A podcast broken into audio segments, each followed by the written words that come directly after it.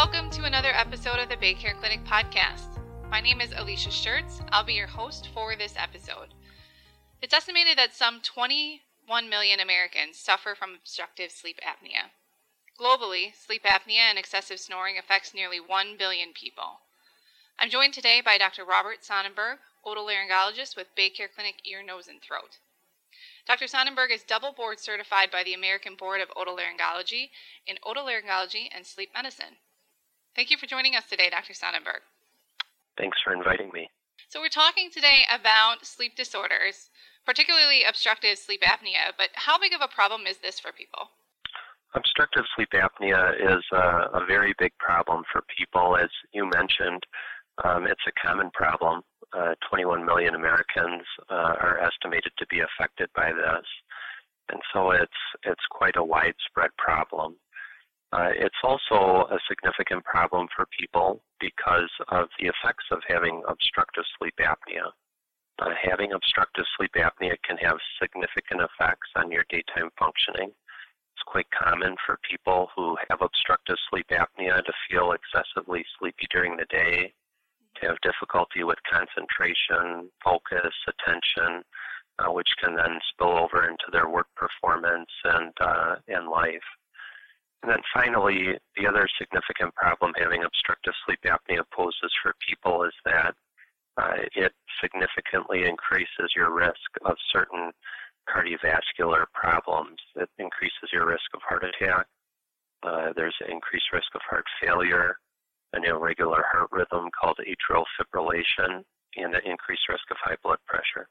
And we're talking about, you know, 21 million Americans. Are there people who are more at risk, or do you see this happening in, in certain people, or is it kind of all across the board?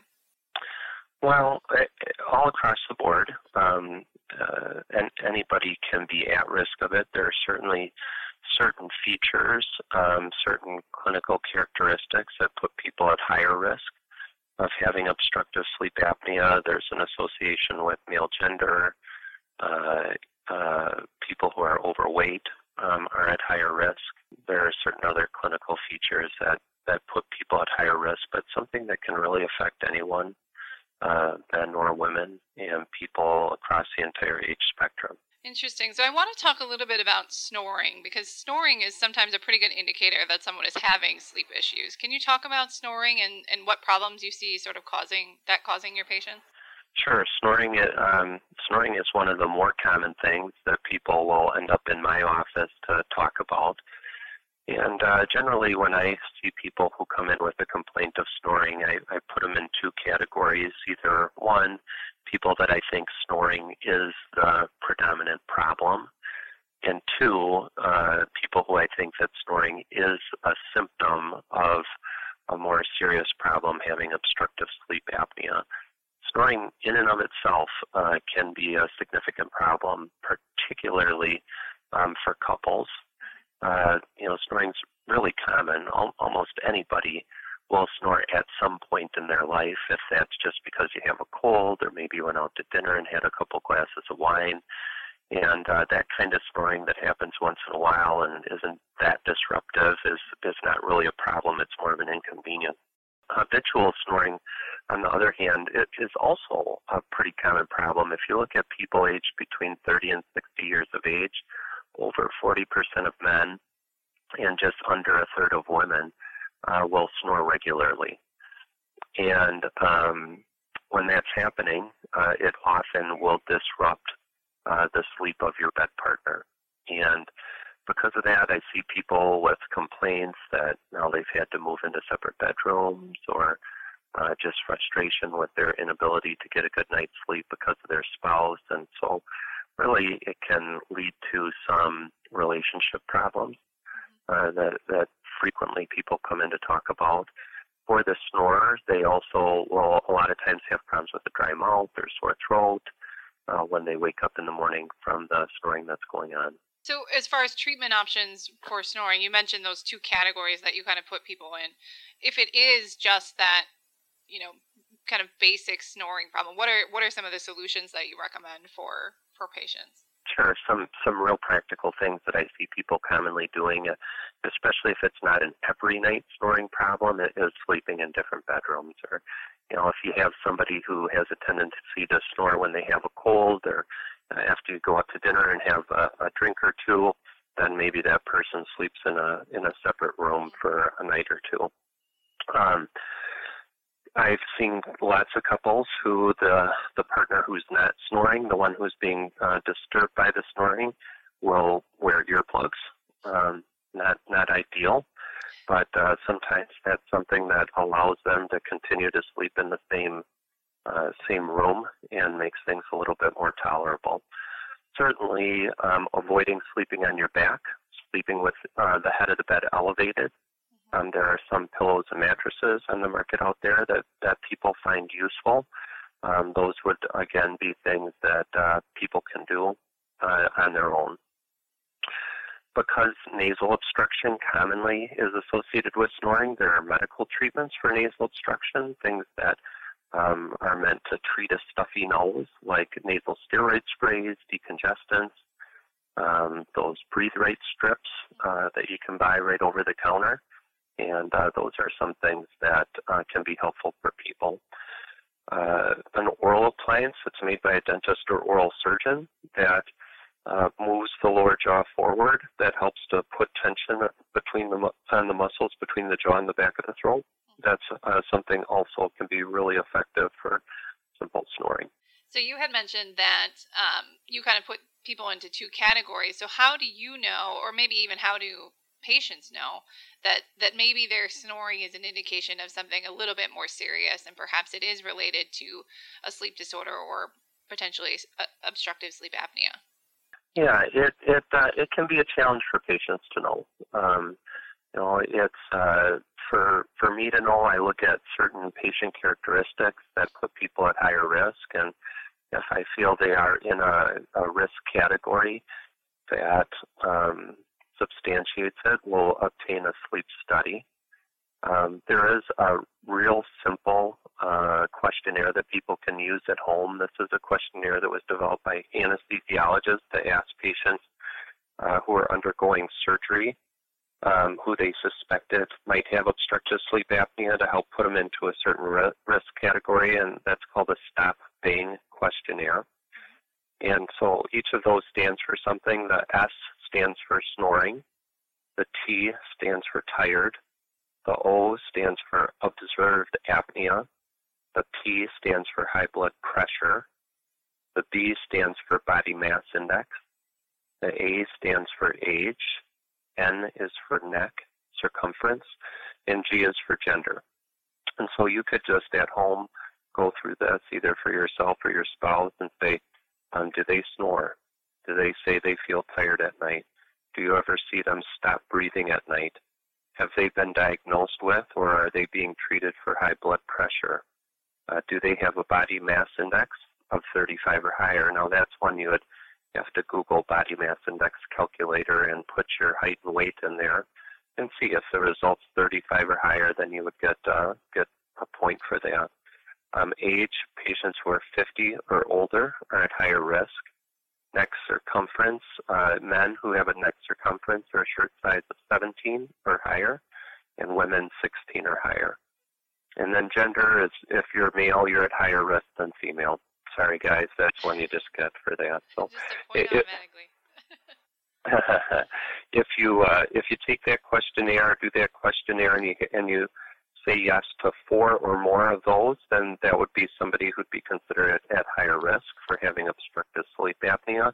That would commonly be a person in my office that uh, I'd consider having them undergo a sleep study. Specifically, then, I mean, you just talked about sort of the next steps. If that's where they start, what happens, um, you know, once they come to you? What What's the next step as far as what you yeah. provide? So if we think that uh, based on their clinical characteristics, there's a, a, risk that they do have obstructive sleep apnea, typically a person would then undergo a sleep study to confirm that. There's two types of sleep studies. Um, there are home sleep studies and in-lab sleep studies. And there are reasons to do one or the other. Typically, if we have an individual who's otherwise relatively healthy and uh, we have a high suspicion that obstructive sleep apnea is is present, we'll often do a home study. Um, they're a little bit less expensive, a little bit more convenient for people, and you're you're sleeping in your normal environment. You're in your own bed. You're going to sleep at your usual time. Um, in other people, we will do an in-lab sleep study. Now, sometimes I do an in-lab sleep study if I, I, I really think somebody has obstructive sleep apnea, and they have a home test that doesn't confirm that. Um, the, the in-lab study can pick up the milder forms of obstructive sleep apnea that a home study might not. Commonly, I'll also do an in-lab study if I have somebody who has a significant heart history or significant lung disease, so someone who has heart failure or chronic obstructive pulmonary disease, COPD. Uh, we also will often do them if people have neurologic diseases like a history of seizures, um, or we're looking for a sleep disorder other than obstructive sleep apnea. There's some additional information that we can get from the in-lab studies. If we move into sort of the treatment options, they've done the sleep study. It's confirmed that they have obstructive sleep apnea. I know that you're one of the only providers in the region to offer sort of a new alternative treatment option for patients with sleep apnea. Can you describe what that new treatment is and how it works? Sure, that that's correct. Um, I do offer people uh, a relatively new procedure, something that's called hypoglossal nerve stimulation. Uh, that is a treatment that was FDA approved in 2014. Uh, so it's been about out there about five to six years in regular clinical practice. Um, and the idea with the hypoglossal nerve stimulator is that when people go to sleep at night, people who have obstructive sleep apnea, the muscle tone in their upper airway decreases too much. It allows the uh, upper airway to collapse during sleep when they're making an effort to take a breath in. And um, the hypoglossal nerve stimulator treatment, what that does is it stimulates uh, the nerve that moves your tongue forward and it coordinates it with your breathing so that when you take a breath in, it stiffens the muscles of the tongue and moves the tongue forward, reestablishing that upper airway muscle tone that helps to keep the airway open. So how is this different than than maybe traditional ways that people might be more familiar with? It depends on the other traditional methods of treatment. Um, you know, the the standard treatment for obstructive sleep apnea is use of a CPAP machine. CPAP means continuous positive airway pressure, and that's a machine with a mask that puts a positive pressure um, in your upper airway to help stent or uh, keep the tissues from collapsing by by blowing air or putting a pressure there to splint the airway open. Um, and that's a very effective treatment. Um, it's a treatment that uh, has significant benefits. It's been shown to help lower people's heart risk. Most people who use CPAP will feel like their sleep is better. However, it is a treatment that not everybody can tolerate or get used to. Um, there's other surgical treatment options uh, for obstructive sleep apnea. Sometimes when people come in, if they have uh, an obvious problem in their upper airway, like very large tonsils, uh, we might do surgery to cut out or remove the tonsils. Um, the difference in the hypoglossal nerve stimulation uh, versus more traditional surgery is that this hypoglossal nerve stimulation is the only one that really addresses the muscle tone problem. So in people who have obstructive sleep apnea and large tonsils, removing the tonsils makes the airway larger, but it doesn't reestablish the muscle tone that people lose when they fall asleep. Sometimes both are important. Sometimes if you have really large tonsils and you're having this decreased muscle tone, taking the tonsils out and then doing a treatment like this is what people need to get uh, uh, adequate results. So, so with the new innovative treatment, though, it, that's actually a surgery as well. Can you describe a little bit more about how the surgery works and you know that that treatment? Sure, um, that's correct. That is a surgery as well uh, to do the hypoglossal nerve stimulation. That device is um, made by a company called Inspire. So sometimes patients will hear about it. Inspire implant, and that's what we're talking about with this. The surgery to do it is an outpatient surgery, so people come in that day, go home later that day. I make three incisions, one underneath their jaw, to, that allows me to find the nerve that goes to the tongue, one in their right upper chest, that's where I put the actual implant, and then one on their right side between their ribs. Surgery typically takes about three to four hours. Patients go home that same day. We do ask that they don't do any heavy lifting or strenuous exercise for two weeks after surgery. Can go back to work as early as the following week if they feel up to it. After they're implanted, uh, we wait approximately a month uh, for everything to heal, and then they come to my office and we activate the device. Uh, once the device is activated, they have a remote controller that's about the size of a computer mouse that allows them to turn the device on or off. Their spouse also can turn it on or off if they fall asleep and start snoring and their spouse hears them, they're able to activate the device. So, I mean, they're really in control of the technology that way. They are, they are. And one of the things um, about the device that they can do is that when we, we set uh, the stimulation level in the sleep lab. They'll sleep with the device on and activated so we can see what stimulation level they need to keep uh, the airway open. However, we do put a range on it. So if they notice that um, they're having some discomfort in their tongue or they're waking up at night uh, when their tongue's moving, they're able to decrease the level of stimulation within a certain range. Additionally, let's say that they have a night where they're really tired, or again, they went out to dinner and they had a, a glass of wine, and their spouse notices, huh, they're still having some snoring even though their device is activated. They can actually increase the stimulation level and uh, turn it back down when whatever that temporary situation has resolved. Very interesting. So I know uh, just from uh, a patient standpoint, this this surgery or this device is not for everybody. Can you elaborate on on who might be able to take advantage of of some of this procedure? Yeah, that's right. It, um, there are fairly strict criteria in who would be candidates um, for this device, and uh, those criteria are it's only FDA approved for adults, 22 years um, or older only for people who have moderate to severe sleep apnea, and um, that's something that we quantify with numbers from their sleep study. Um, it's for people who have tried CPAP and been unable to tolerate it. So this, this is an important thing that I talk to patients about. Um, this, there are significant advantages to hypoglossal nerve stimulation, but it is not something that's been shown to be better than CPAP mm-hmm. in terms of being able to lower people's apnea hypopnea index. And so it, it's something that people really should try CPAP first because even though getting used to CPAP or being able to tolerate it, not everyone can do it there are really a lot of significant benefits of CPAP, and there you don't don't have to go through the risks of surgery, and it's something people really should try first. And if they're able to tolerate it, I encourage them to stick with that as their treatment because it, it is a very effective treatment. In addition to the CPAP issue, it, it also matters what the pattern of collapse in the person's upper airway is. Um, people who have a front to back pattern of collapse, where the soft tissues and the tongue is falling from front to back, tend to do better with uh, hypoglossal nerve stimulation because it's moving the tongue forward. It's opening it in the direction that the airway is collapsing. People who have concentric collapse, it's collapsing in from all sides, have not been shown to do as well with uh, um, nerve stimulator.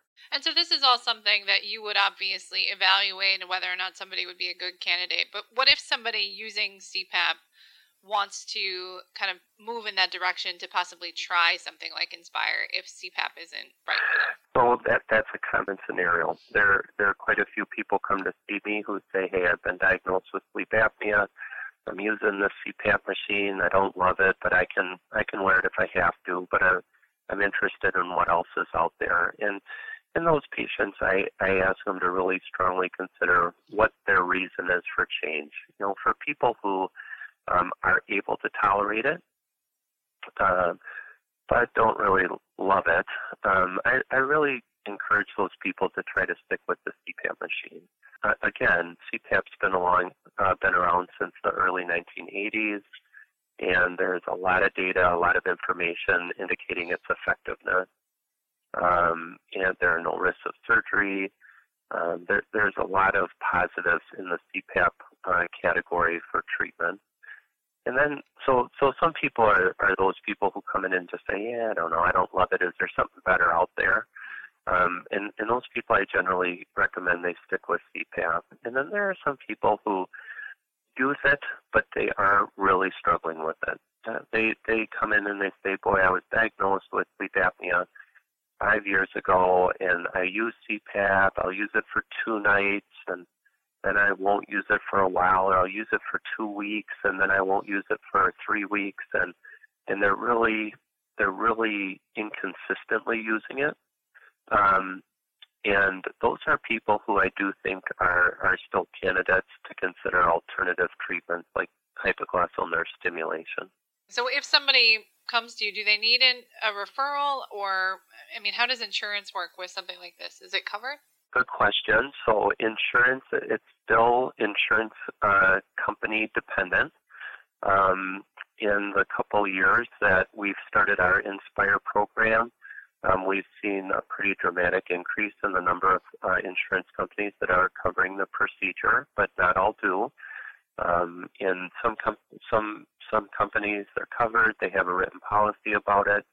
In still a lot of companies, it's a case by case basis, and that's something that we would work with your insurance company to help determine um, people don't necessarily need a referral to come and see me about this. So many people do because they've already seen either their family doctor and talked about it, or they've already established care with another sleep physician and um, have been trying, you know, to to get acclimated to CPAP and unsuccessful. But really, it, it starts out with just having an appointment where we can look at what's been done so far and what have they tried and what are their characteristics if this might be something that would be worth them considering. Well, that's very interesting. I know there's a lot of information on our website about uh, this new therapy that people can take advantage of. If someone isn't sleeping well or thinks they might be suffering from a sleep disorder, what steps do you recommend? What are what are their first steps as far as tackling that? Good question. I, I, I think first steps for somebody who is not sleeping well um, I think it's really useful uh, when patients come in to see me, or if they were to go in and see their family doctor to talk about a sleep complaint, would be for them to keep a, a sleep diary for two weeks.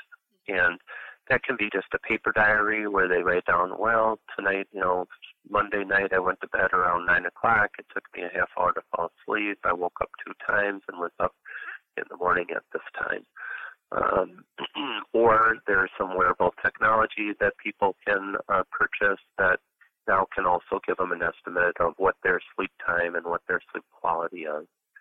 And and to gather a little bit of that information together, and uh, and then go and talk to it with either their family physician or a sleep physician, um, and just say, hey, here's my here's my pr- problem. You know what's what's bothering me, and uh, here's some information I gathered about the last couple weeks, and let's talk about it. I also think if you do that, it is really helpful to bring a bed partner with. If you're um, not sleeping alone, uh, it, it, you have another kind of witness to the crime, somebody who can say, yes, this is true, this is what I'm seeing, or in addition to that, here's something they may not even be aware of that's happening very common with obstructive sleep apnea that the person who's suffering from it um, is the last one to know. They they uh, they might notice, yeah, I feel kind of tired. I don't know, maybe I'm working too hard, but they don't know that they're snoring. They don't know that they're stopping breathing at night because they're not conscious of it when it's actually occurring. So,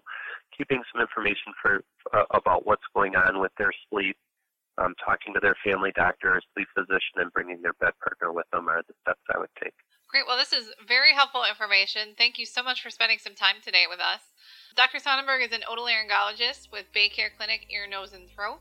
To request an appointment or to learn more about this treatment or other treatments available at Baycare Clinic Ear, Nose, and Throat, visit baycare.net. Thank you all so much for listening.